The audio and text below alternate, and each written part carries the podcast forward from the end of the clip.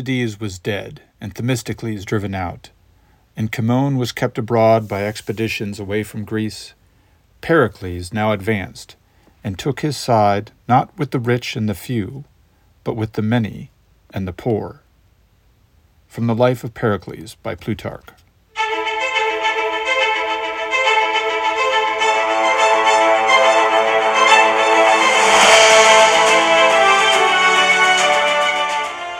Hello and welcome to the Western Traditions Podcast. My name is Rob Paxton, and this is the 18th episode of The Greek Sun, a series of podcasts about ancient Greek history. This is the second series in a total of eight or nine series of podcasts that will eventually be produced about the history of the world from the very beginning of the universe until our contemporary times. Recently, I just finished speaking on four episodes about the Persian War as with all of my episodes, I emphasize primary sources wherever I can. For the most part, what I rely on, what I relay to my audience is taken from ancient writers such as Homer, Herodotus, Plutarch, Xenophon, Plato, etc. But with this episode, we will be saying goodbye to Herodotus. At the very end of his nine-volume history of the Persian War, he gives us some he gives us some information about how the Greeks handled the immediate post-war environment after they defeated the Persians soundly at the Battle of Plataea. For the remainder of the episode, I will be re- relying primarily on Plutarch, a Greek writer from the 1st century AD, who used his own primary sources to relate stories about his own cultural heroes from ages past. Here and there I have also used bits of Thucydides and Diodorus. But the work of Herodotus is not the only thing to which we are saying goodbye with this episode. If you read Greek history from beginning to end, you probably notice that it becomes increasingly less reliant on divine events. That is to say, gods and miracles appear less and less as time goes by, as the narrative approaches the present. For example, I began this series of podcasts, The Greek Sun, with stories and legends of mythological times, Kronos and Zeus and Heracles. Even the stories of Mycenae really were shrouded in a sort of legendary cloak. And when we came to Herodotus, the stories still had a mythological flavor, yes, but they were trending realistic. They were becoming more and more like history texts from our own recent, recent past. Basically, straightforward descriptions of events, less and less colored by theological explanations. There are miracles and ghosts and prophecies and dream interactions with divine beings in Herodotus, but at no point does Zeus strike someone down with a lightning bolt, nor does Athena appear and lead the troops into battle in disguise as she does in Homer's epics. And as we, we become more reliant on writers like Xenophon, Plutarch, Plato, and so on, we will see the gods disappear almost entirely as actors we will hear less and less of prophetic dreams and acquire a focus, for better or worse, on more mundane things, such as the names of great men and women, the dates and locations of battles, and so on. The gods are remembered in these texts. They are worshipped, they are praised, and of course, sacrifices are held before any major venture to see if the victims are favorable. But Alexander the Great conquers Persia with battle hardened men and superior tactics not with the aid of divine intervention. Now, though, before we say goodbye to Herodotus, let me remind you to support the podcast wherever you listen with a like, a share, a comment, or a subscription. Please check out the website as well. That's western traditions.org, where I have all the series and their episodes collected together, along with source lists, pictures, maps, and some Western traditions merchandise. You can also support my work directly with contributions through the PayPal or Patreon buttons on the support page. And now, with the Battle of Plataea behind us, let's get on with the Greek counterattack.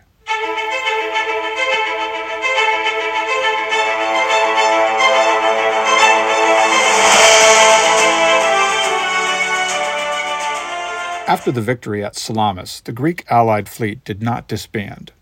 Some men may have returned to the mainland to fight or otherwise support the army, but the fleet as a whole remained intact, and it was not inactive. At the present moment, as the army made its way to Plataea and the glory of victory there, the fleet was at Delos, an island in the Cyclades, pondering its next move. The fleet was now under the command of Leotychides, one of the two Spartan kings. The number of ships in the fleet is not clear from primary sources, not at this point, but we can imagine that of the 380 ships that were at the Battle of Salamis, there must have been some reductions due to combat, and also some men may have left for duties elsewhere in the war. Herodotus makes mention of 110 triremes, but this might have just been the Peloponnesian contingent under the command of the Spartan Leotychides.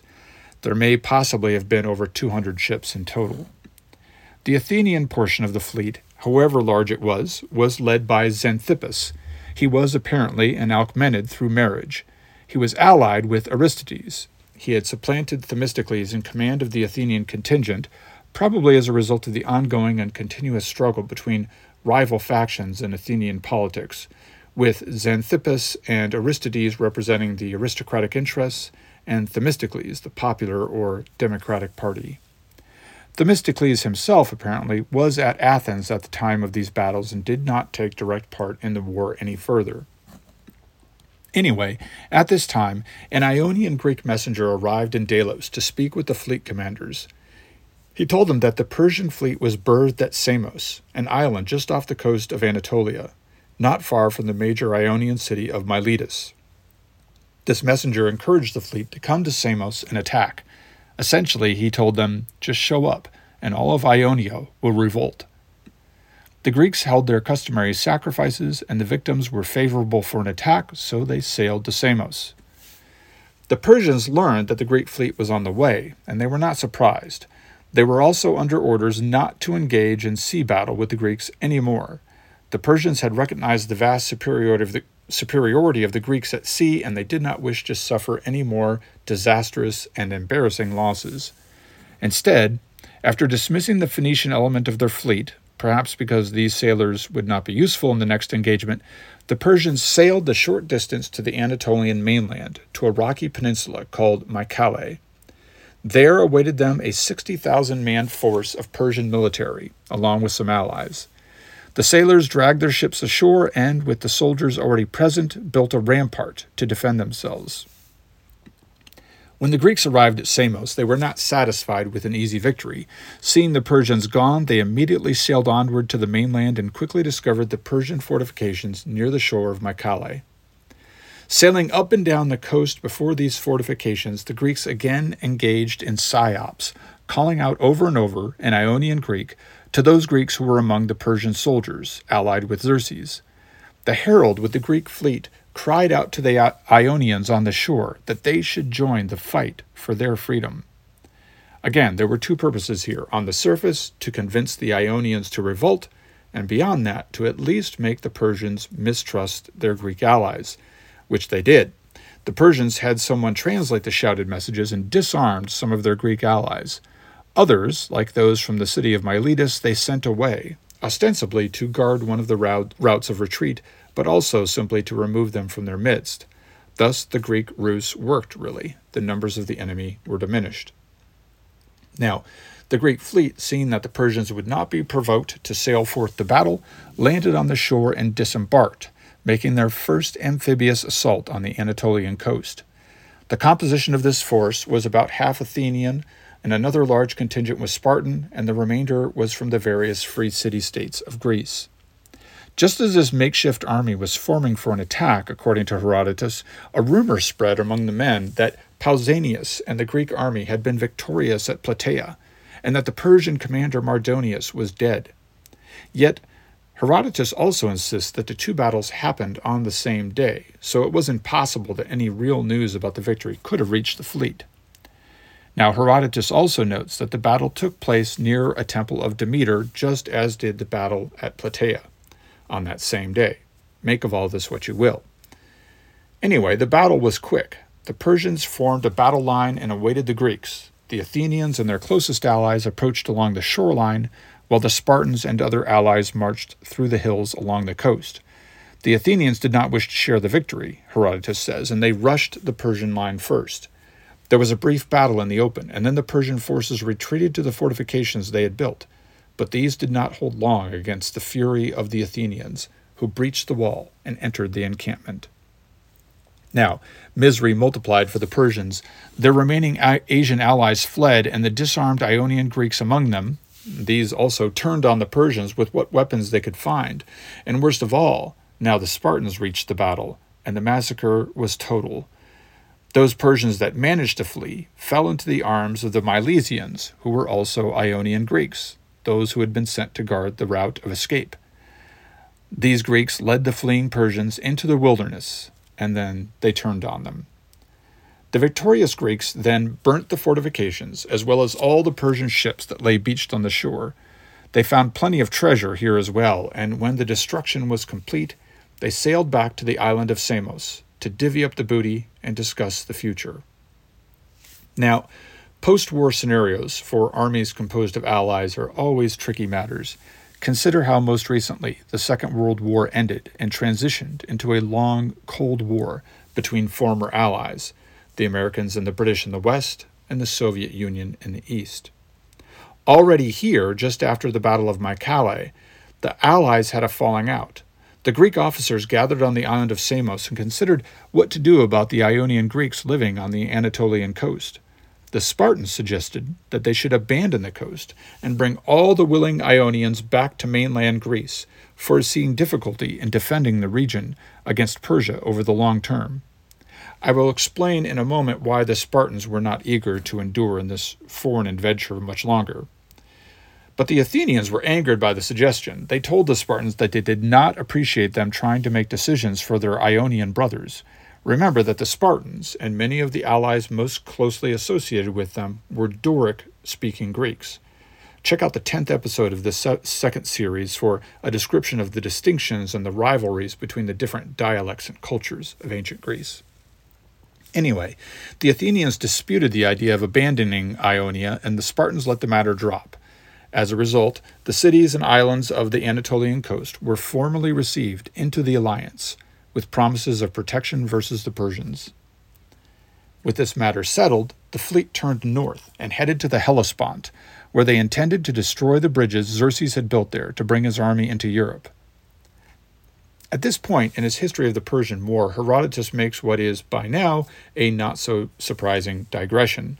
Suddenly, he tells a brief tale of the Persians who had survived the Battle of Mycale, fighting amongst themselves as they go, these escaping Persian soldiers soon arrive at Sardis, where King Xerxes has been residing since the loss at Salamis the year before. I won't go into many more details, but Herodotus relates a little soap opera scenario in which Xerxes falls in love with one of his son's wives.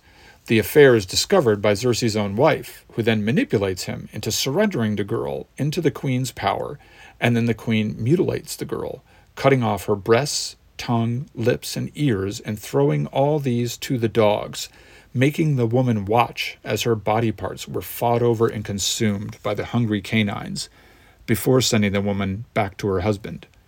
It is a savage tale, and perhaps it is just anti Persian propaganda tacked on to the end of the history to reaffirm that the barbarians are cruel brutes and not civilized like the Greeks. Anyway, with these last couple pages in his epic history, Herodotus tells of how the Greek fleet arrived at the Hellespont and discovered that the bridges were already down, destroyed in a storm some time before. A critical moment in the alliance, the alliance has now arrived. The goal of their association seems to have been achieved. The Persian has been defeated and run out of Greece. So the Peloponnesians, much as their counterparts in the army had done after Plataea, these Peloponnesians depart in their ships, mission accomplished. These include the Spartans and all their closest allies. Now, this was a big deal. The Spartans that had essentially turned away from the League and left it without a leader. Now, the reasons why the Spartan would do this and why they did not want to ensure protection for the Greek cities in Anatolia are multiple. For starters, an offensive war was a little out of Spartan routine, the purpose of their army was mostly to protect their homeland. Recall how reluctant they had been to leave the Peloponnesians and fight the Persians. Now, this was not cowardice. We know the Spartans were brave, and even their sometime ally, sometime enemy, Athens, recognized this bravery. But the desire to focus on defensive war was a crucial matter of survival for the Spartans. They needed to stay close to home in order to keep the slave population, the Helots, in check. As we shall see later in this episode, the Helots were ever ready to find an opportunity to overthrow their masters, so it was critical for the army, or a large portion of it anyway, to stay close to home and not to run off adventuring in Anatolia or some such place. There was another consideration, though. The Spartans were the soul of insularity. They had no desire to know the cultures or other ways of living that strangers had. Remember how they called anyone who was not a Spartan a stranger. They rarely traveled, and when they did, it was only when necessary and only short distances. Ambassadors to other Greek cities, for instance, but even this was sort of suspicious. The Spartans did not want new ideas being brought back home from these travels. Consider, if you will, how the Soviet Union in the 20th century discouraged its citizens from traveling or having anything to do with foreigners. There's a similar motivation here. So, having your entire army off in foreign lands, seeing exotic peoples, probably decadent peoples, this was taboo to the Spartans. When the Persians had finally been run off, the Spartans were eager to get their army back home. The Athenians remained, however, now under the leadership of Xanthippus, and here begins a new story arc in the saga of Greek freedom. The Athenians, as ever, were tireless and ambitious. It was not enough to survive, not enough to preserve what they have always had. They were an acquisitive, aggressive, and enterprising people. Even with their reduced forces, after the departure of the Spartans, they decided to continue the offensive against the Persians. While the army of Xerxes had been run out of Greece, there were still numerous functionaries, ambassadors, garrisons, merchants, and others from Persia living and to some extent ruling over the cities and towns in the region that we know of today as the north of Greece, that is, in Thrace and Macedonia and the surrounding lands. So Xanthippus beached the ships of the Athenian navy on the shore of the Chersonese Peninsula, a place that we know as Gallipoli today. He then led the sailors as an infantry force to the city of Sestos, where many Persian officials and their allies had recently fled, seeking refuge there since it was a well fortified place. The Athenians besieged the city. The siege endured into the late autumn before the Greek troops began to complain, wishing to be able to return home like their allies and enjoy the recent victories over the Persians. But Xanthippus and his officers forced them to stay. We are not sure exactly when, but it was probably during that winter that the Persian supplies ran out, as did the patience of the locals in Sestos who supported them. Seeing this, the Persians tried to escape, but the Athenians captured the city and most of the escaping officials were caught as well. Those who did escape into the countryside were murdered by the Thracians. Herodotus reports that one of the high ranking Persians was sacrificed to a local god. The highest ranking Persian in the town was a man named Artayctes. This man was captured during the battle. Xanthippus, the Athenian commander, took Artayctes to a spot overlooking where the bridges had been built across the Hellespont. Here he crucified the Persian official. As Artayctes slowly died on the cross, Xanthippus brought out the man's son, who had also been captured, and the Greeks stoned the boy to death as his dying father watched.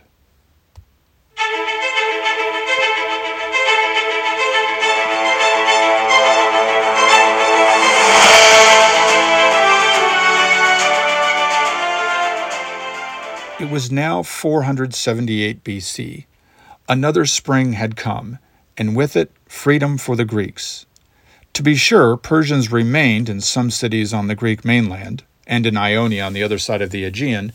In some of those places, they still ruled in Xerxes' name, but they had few troops to support them, and the goodwill of the local Greeks was dissipating. The tide had definitively turned. The days of Persian occupation, even Persian influence, were obviously numbered. We have now closed the book of Herodotus, and we must look to more scattered sources for what happens next.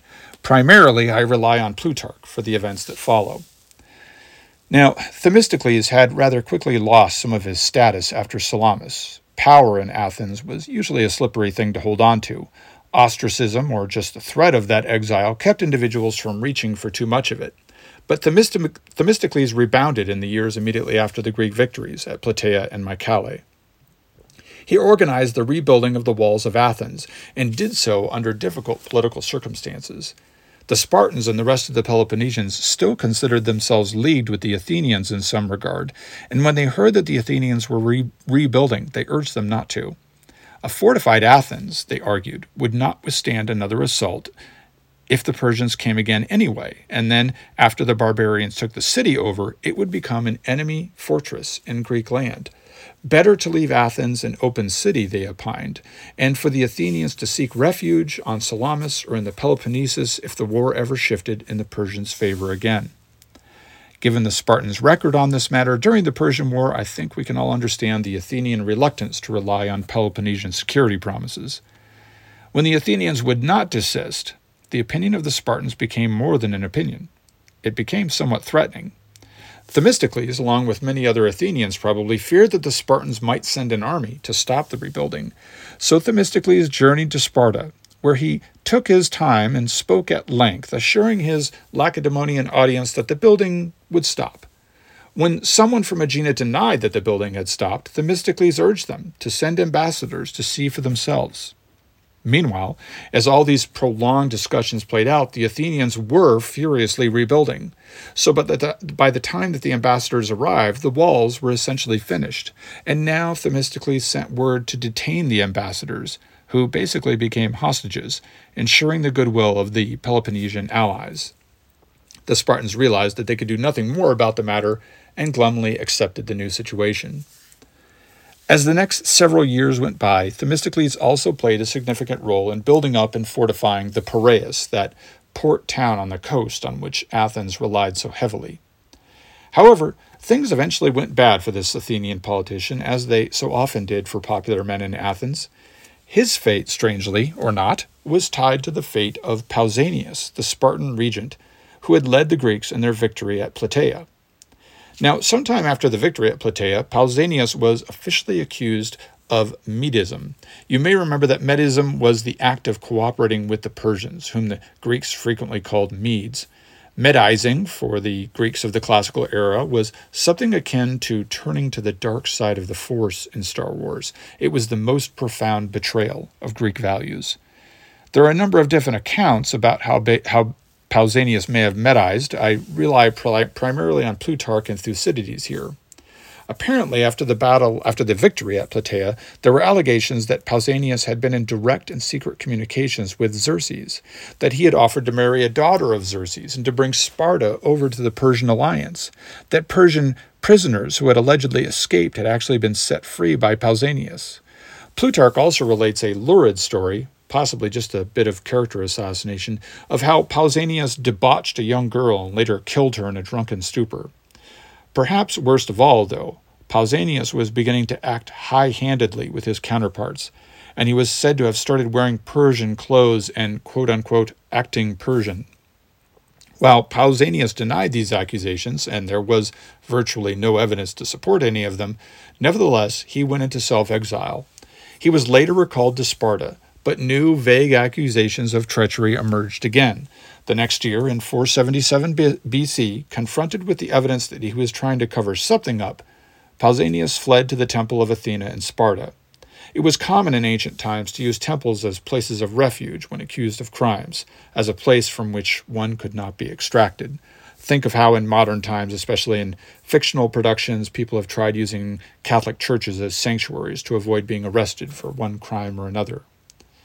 Pausanias was allowed to take refuge in the temple, but his mother publicly disowned him, and the Spartans sealed the entrance to the temple with bricks. So Pausanias slowly starved to death inside the temple, another great man of Greece, brought to an ignominious end. What does Themistocles have to do with this? Well, Themistocles publicly was Pausanias' enemy, since Themistocles was of the populist party in Athens, and as a Spartan, Pausanias certainly represented aristocratic interests. But there were stories that the two men, men were, in private anyway, at least amicable, and that Themistocles had some knowledge of Pausanias' treachery, even if he was not directly involved. Anyway, in the years immediately after Pausanias' death, suspicion built around Themistocles that he had been involved somehow in Pausanias' treachery, and sometime around 472 BC, he was ostracized from Athens.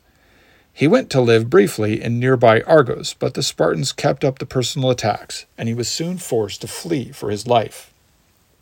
The next stage of his story is its own odyssey, as Themistocles traveled from city to city in the Greek world, sometimes in disguise, never more than one step ahead of his enemies. Eventually, though, he fled to Persia, and he became a member of the Persian king's court. Many years later, around 459 BC, the Persian king Artaxerxes had become vexed by the military successes of the Greeks. He asked Themistocles to repay the honors and favors that Persia had done for him by providing counsel in war against Greece. Themistocles, however, died that same year. Some say he died of natural causes, but Plutarch claims that Themistocles drank bull's blood and thus poisoned himself to death rather than betray his homeland.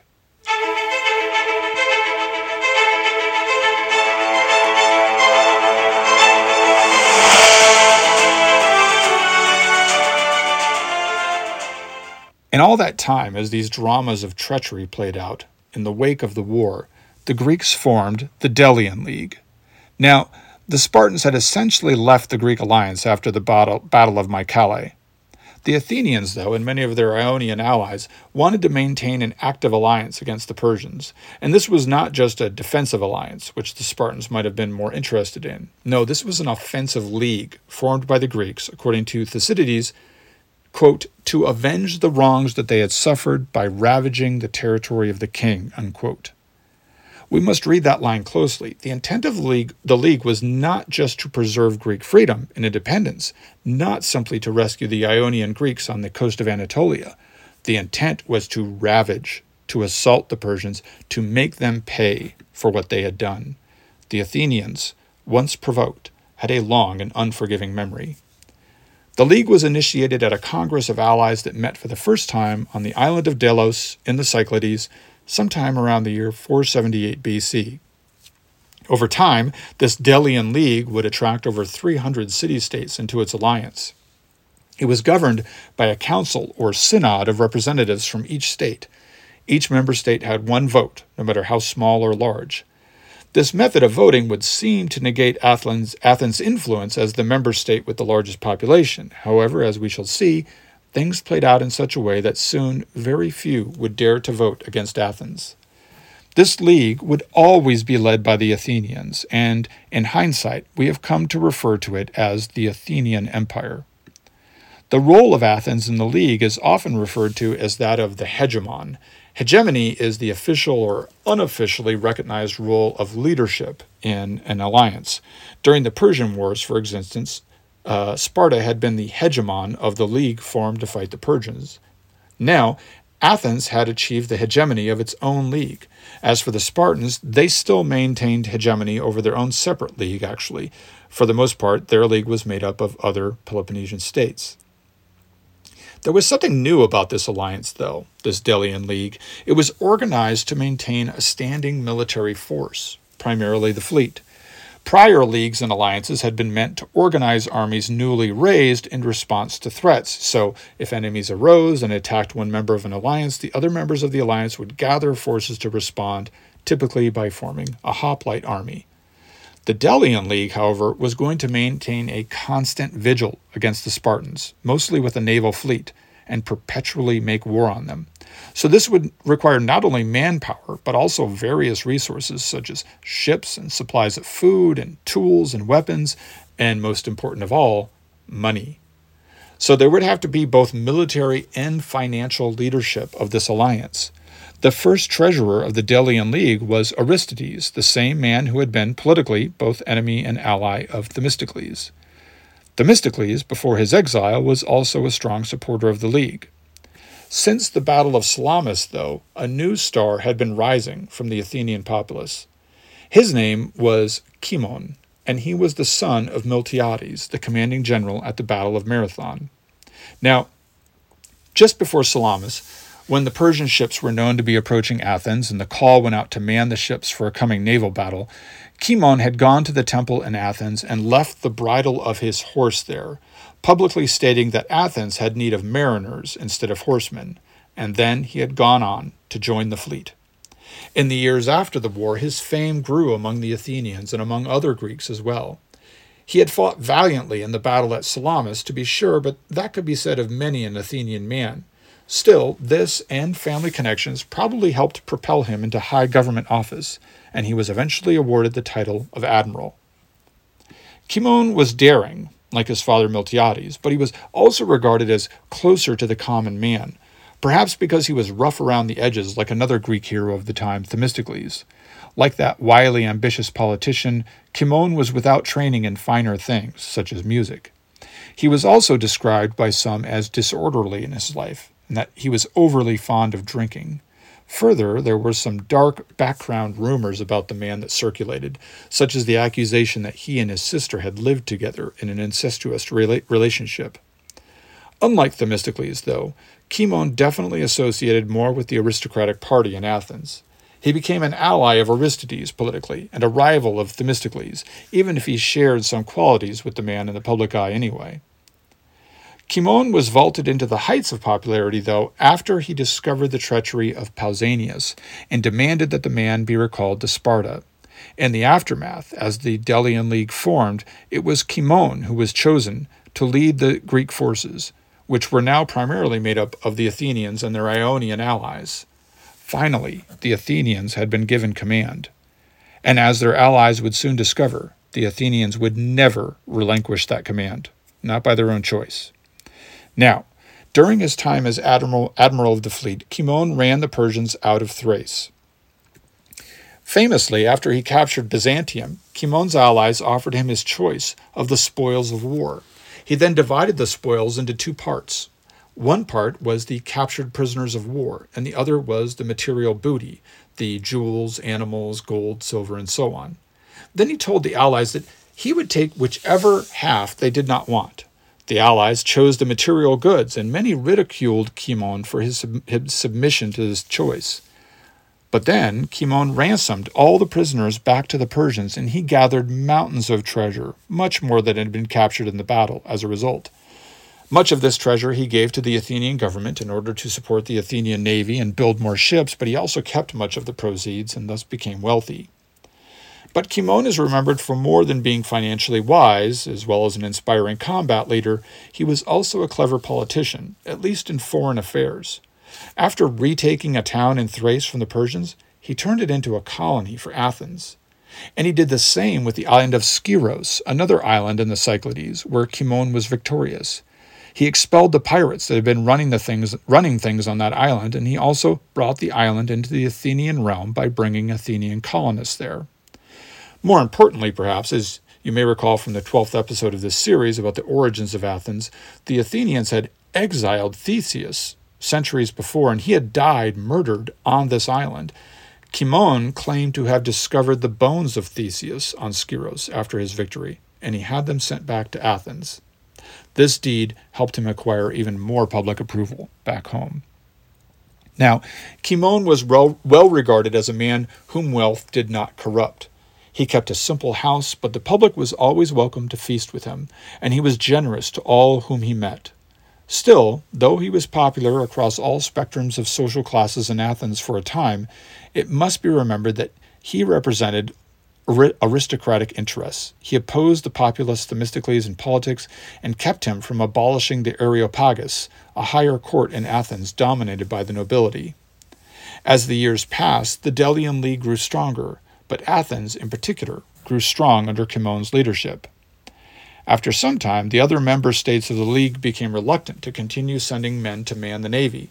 The generals and admirals of the Athenians were upset by this, but Cimon encouraged this. He arranged for the other city states of the League to substitute money instead of contributing men to the League to the League's forces, and then he used this money to employ more Athenians in the fleet. Thus, over time, the other members of the Delian League became mere financial contributors, while it was the Athenians who actually manned and controlled the military. And soon the other cities in the Delian League discovered that the men that they had paid to protect them had become their masters. The Athenians could enforce their will on anyone because they were the trained and experienced warriors, while the men of the other city states had become accustomed to living a soft civilian life. The League's forces went to battle against the Macedonians one year, but Cimon, after defeating them, turned back and did not conquer that kingdom, though he easily could have. He was accused of taking a bribe and being more aligned politically anyway with the nobility of Macedonia.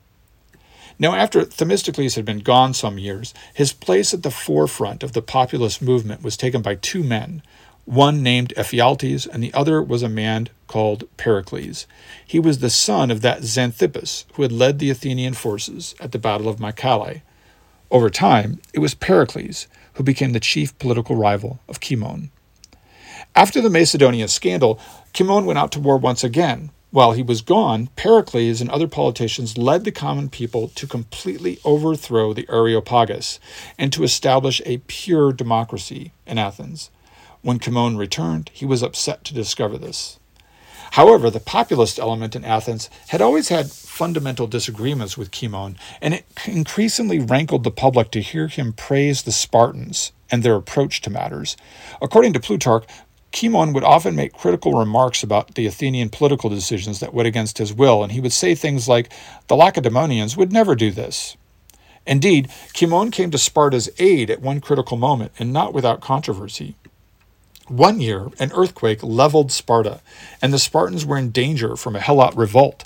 That slave class had finally seen a great opportunity to destroy their masters once and for all amid the ruins of their city. Though the pro democratic party in Athens opposed going to the aid of Sparta, Cimon led a small army there to help the Spartans get back on their feet, without fear of the Helots. However, the Spartans later sent for more aid from Athens when they were again in danger from another revolt and from the attacks of their fellow Peloponnesians. This time, though, after the Athenians arrived, the Spartans sent them away again rather quickly, complaining that the Athenians were threatening the stability of their society, that the Athenians were bringing their cultural innovations with them. This ingratitude displeased the Athenians greatly, and they took out their political rage on Cimon. They ostracized him for ten years. However, not long after, the Spartans went to war against Phocis, a Greek territory to the north of Attica.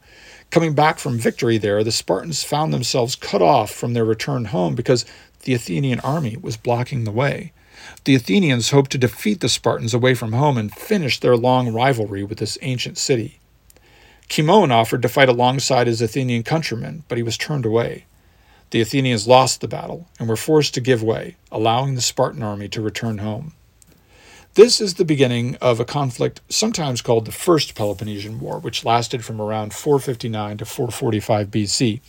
I will produce future episodes about the Second Peloponnesian War, which began in 431 BC, but for now just know that there were on again and off again conflicts for decades between Sparta and her allies with the Delian League uh, in the years after the victory in the Persian War.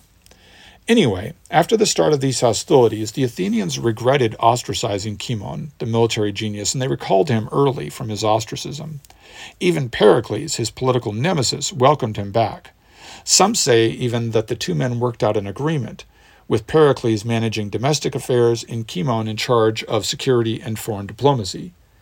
Eager to put the returned warrior back to work, around 451 BC, the Athenians put Cimon in charge of an allied fleet of 200 ships and sent him to make war on the island of Cyprus, which was a Persian possession. Cimon died, however, during the battle. Some say that he died of a sickness, while others say that the sickness came after he was wounded in battle. Regardless, seeing that he was doomed to die, in his last word, Cimon told his leading officers to withdraw the army from Cyprus and return home without telling anyone that he had died.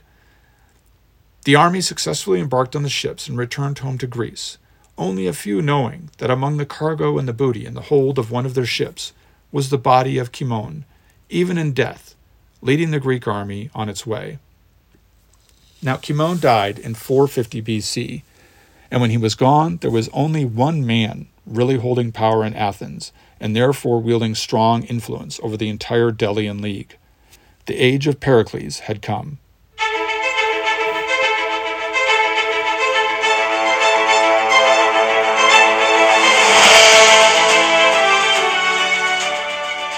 And now we come to Pericles.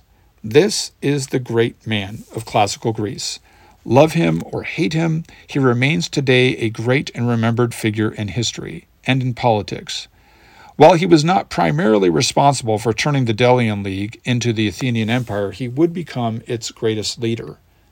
He was born in 490 BC, the same year as the Battle of Marathon. He was brought up in the tribe of Achamantus, and he was the son of Xanthippus, who had rivaled Miltiades during the Persian War and had led the Athenian forces subsequent to the Battle of Salamis. His mother was an Alcmaeonid, and her ties to people of influence in the city were probably responsible for his entry into government. However, connections may get you started on the road to power, but only the quality of your character and the force of your ambition can carry you to the highest levels, Pericles' ambition, after years of struggle with rivals such as Cimon and Thucydides and negotiations with allies, this ambition took him to the very top, to become the supreme leader of Athens and to guide it to its brightest day. It was not an easy path. Pericles was born with an unusually shaped head and with an introverted character. His youth he dedicated to learning music, drama, and philosophy. This background makes for an interesting contrast with, contrast with Cimon, who was rougher and less educated in these finer things of life. Yet the rough Cimon represented the aristocrats, while the more sophisticated Pericles would come to be the man of the people, of the lower classes, even while he was from one of the wealthiest families and had a refined upbringing.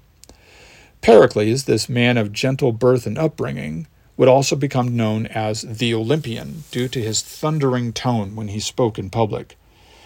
And public, the public was just about the only place that he was known to appear. Plutarch, in his essay on the life of Pericles, paints a picture of a man who lived almost entirely in the public view, spending most of his life in the market or at a political council. He rarely gathered with friends or even had supper with his friends, and he guarded his speech at all times, always trying to speak precisely.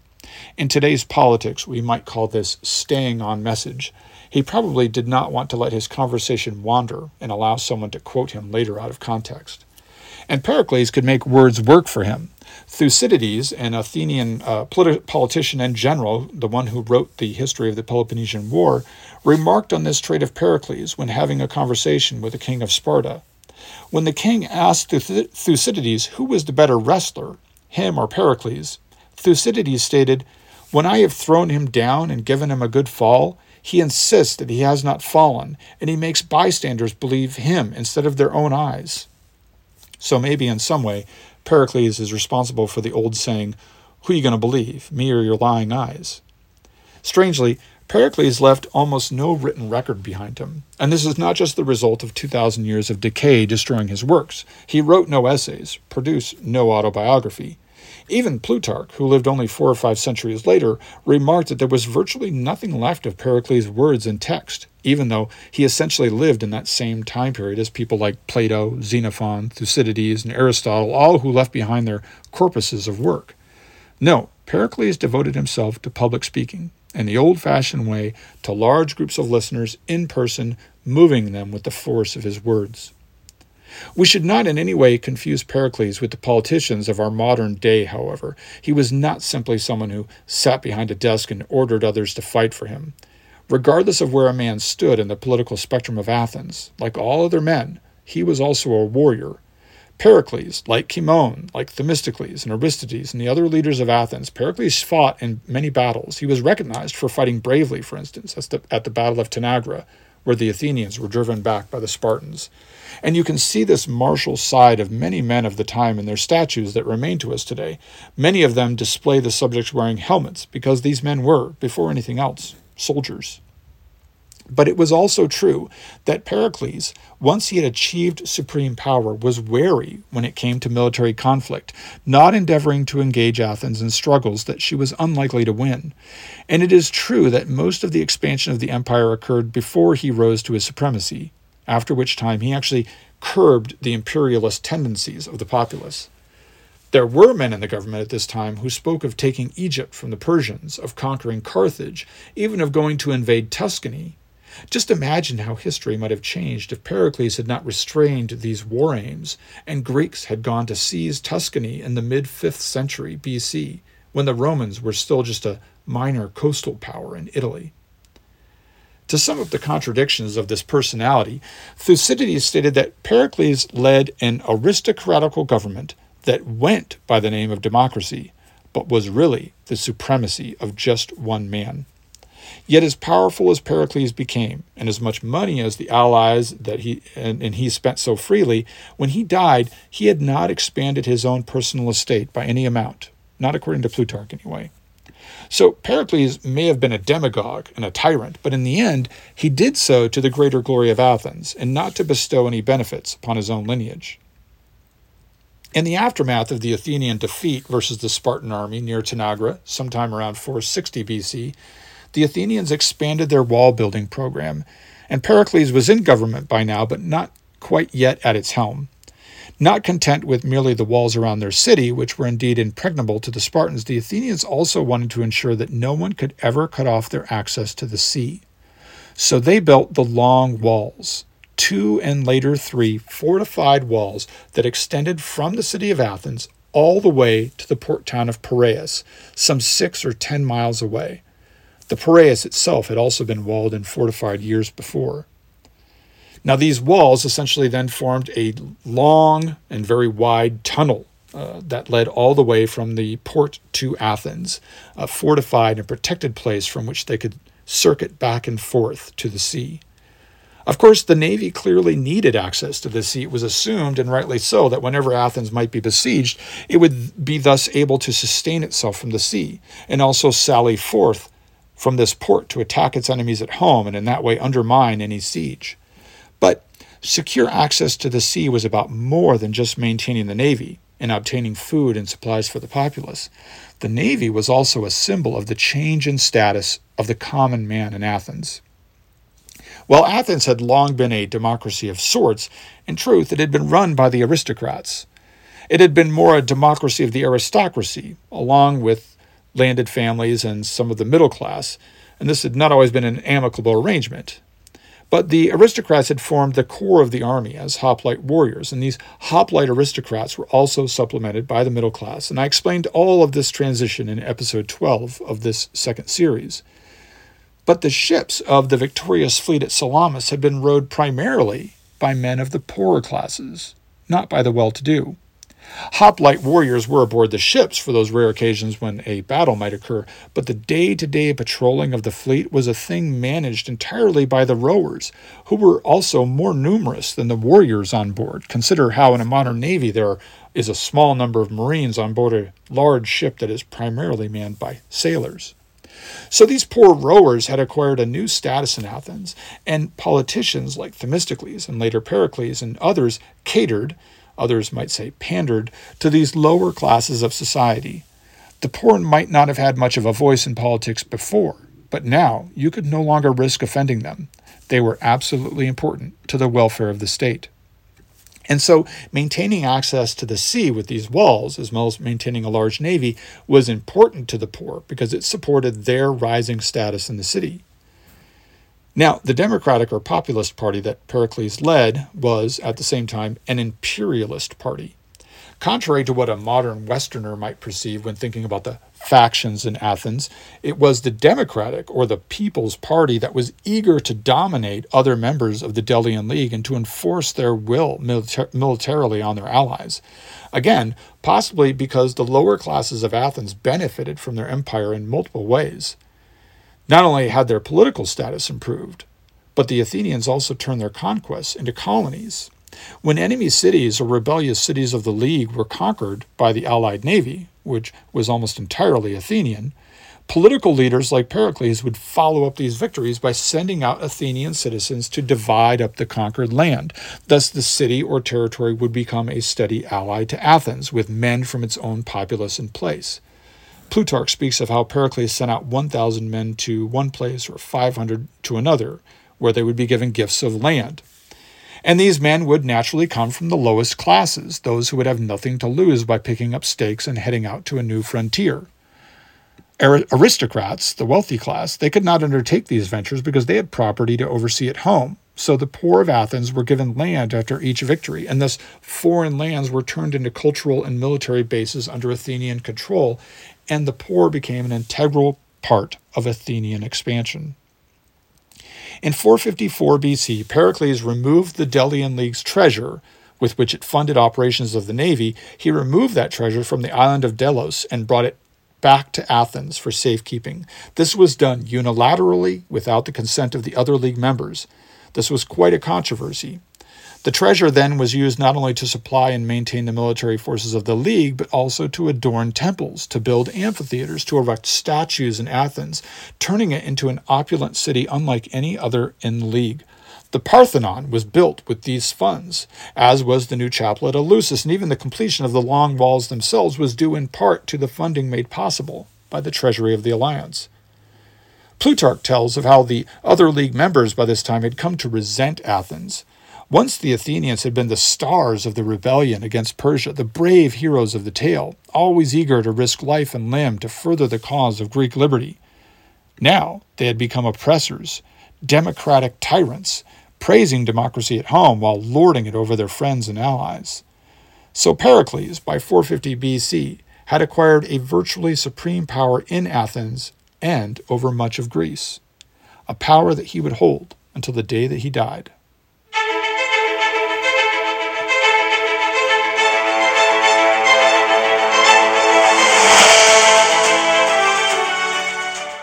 Troubled times had helped Pericles acquire power, and his supremacy in his life would end amid more troubled times.